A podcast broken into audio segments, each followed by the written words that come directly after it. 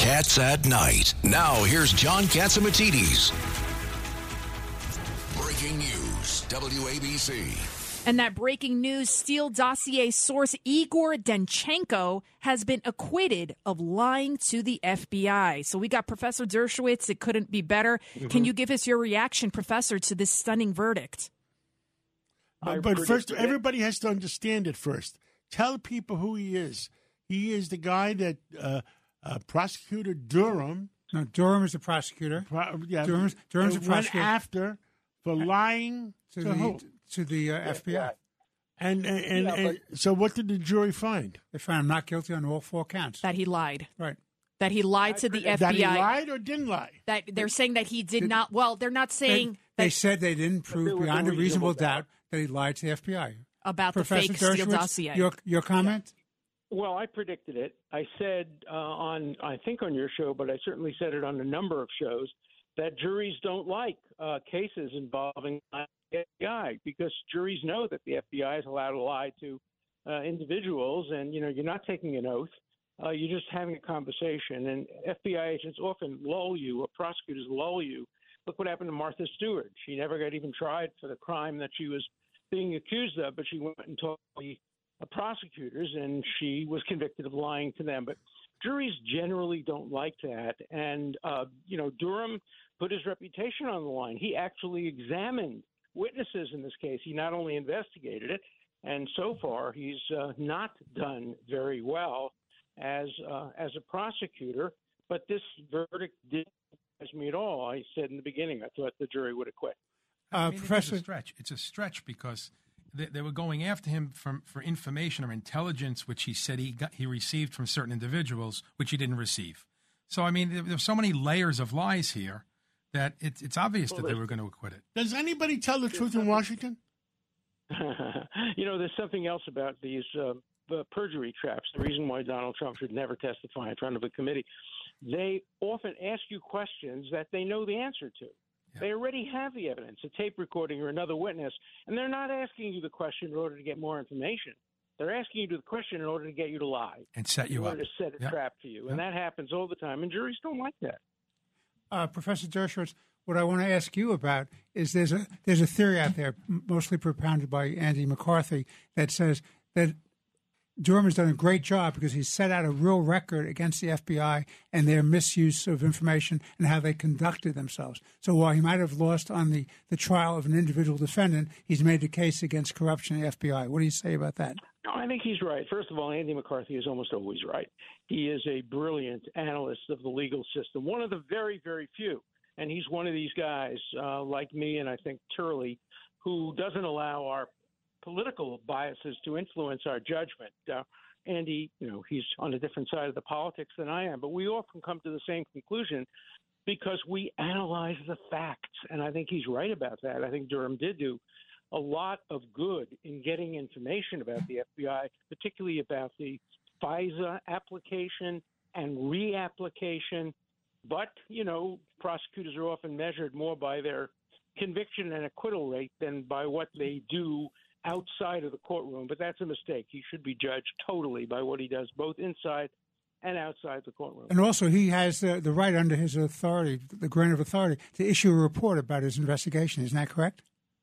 Well, you know, I don't like reports by prosecutors. I think prosecutors either should indict or shouldn't indict. But often these special prosecutors are given the right to issue reports. Look, the Starr report obviously was infamous in that direction. Um, uh, and uh, I, I, I, if he writes a report, it should be fair and balanced and objective. Right now, people just don't trust reports. The congressional committee, the January 6th committee, is going to issue a report. I wouldn't use it to wrap a fish. I mean, it's absolutely worthless when you have seven, seven Democrats and two anti-Trump Republicans writing a report. They could have written the report before they took a single uh, witness, single piece of evidence. So the reports are never any better than the objectivity of the people who write them. Didn't Comey's people excuse, hmm? didn't Comey actually write the report before they interviewed Hillary Clinton? uh, I don't know, but he didn't. I mean, he made a mistake. He didn't issue a report. He just made a press statement. Right. That may, of course, stir the election. Maybe not. Well, nobody will ever know, and she believes that, but nobody will ever know. I have a question. So the Steele dossier, we know it was fake, right? We know that Trump never colluded with Russia. Right. This guy, Danchenko, he was the source. So how could they not find him guilty for lying when we know that the Steele dossier was fake? So I know there has to be intent, but explain it to me. We know it was fake. We know the information was fake that he gave it. So how could he not be found guilty for lying to the FBI? Vagueness. The judge said he dismissed it due to vagueness. It was vague. And, you know, usually if you want to convict somebody for lying, it has to be black and white. And in his case, it was a matter of degree and interpretation. And uh, but look, do you remember part of the report was that the Russians had something on Trump that he was doing this and that in a bedroom with prostitutes, and you know all of that turned out to be totally made up and totally false. And I don't think we've gotten yet to the bottom of that. Where does where did that come from? We know some of the sources, but we don't know quite how closely it was connected to uh, individuals, particularly to people in the Democratic Party. So I think there's more information to be gotten, but criminal cases aren't the best way to get that information because criminal cases are not a search for truth like science is a search for truth. You have reasonable doubt. So something could be true, but the jury is going to find against it because it isn't true enough based on certainty of beyond a reasonable doubt. So there are better ways of getting at the truth than criminal trials. Professor Dershowitz, is Donald Trump an anti Semite? There is that truth Absolutely social not. message. I, am looking at it right here. I'm not going to read the whole thing, but he said, No president has done more for Israel than I have. I'm not understanding why all of a sudden all the headlines are stating that he's an anti Semitic person. His daughter became Jewish, right? His grandchildren are right. Jewish. No, it's an absolute categorical lie. I have to tell you, I had dinner with President Trump a number of times, and every time he made the same statement to me. And do you think I would sit at the same table with somebody who I thought was making an anti Semitic comment? Of course not. He makes a good point. The point is that he was the best president for Israel, and yet Jews vote against him. My answer was very simple, Mr. President. The reason is because Jews don't vote only on Israel. We vote on abortion, on gay rights, on climate control, on gun control. And on balance, Jews, a lot of Jews appreciated what you did for Israel, Jerusalem, and the Golan Heights, but it wasn't enough to shift them from their historic commitment to the Democratic Party. And I said, Mr. President, don't take it personally. The Jewish people show great appreciation for what you did in Israel. They just don't vote for you. At least 70% don't vote for you. So this is something he's been talking about for a long time. There isn't even a smidgen of anti Semitism in it. But but if you read the Twitter, the, the, comment, no president has done more for Israel than I have.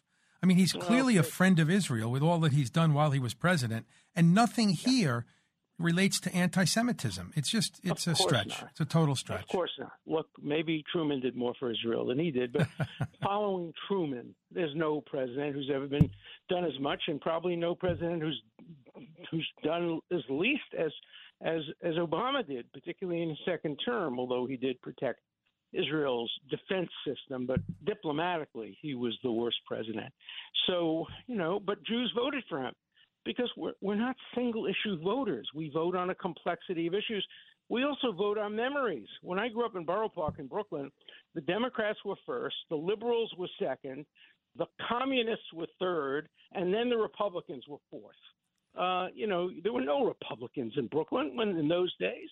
And so we all voted for Roosevelt, and you know he was he was the guy who who determined our votes. And history is difficult to change, so you know Jews are going to keep voting Democrats. And, and, and Roosevelt was the one that sent away the uh, the entire ship uh, of Jews. Yeah, yeah, yeah. And we didn't know that then, of course.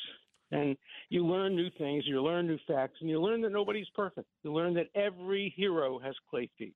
Just another shot at Donald Trump. That's all it is. I guess it was a slow news day.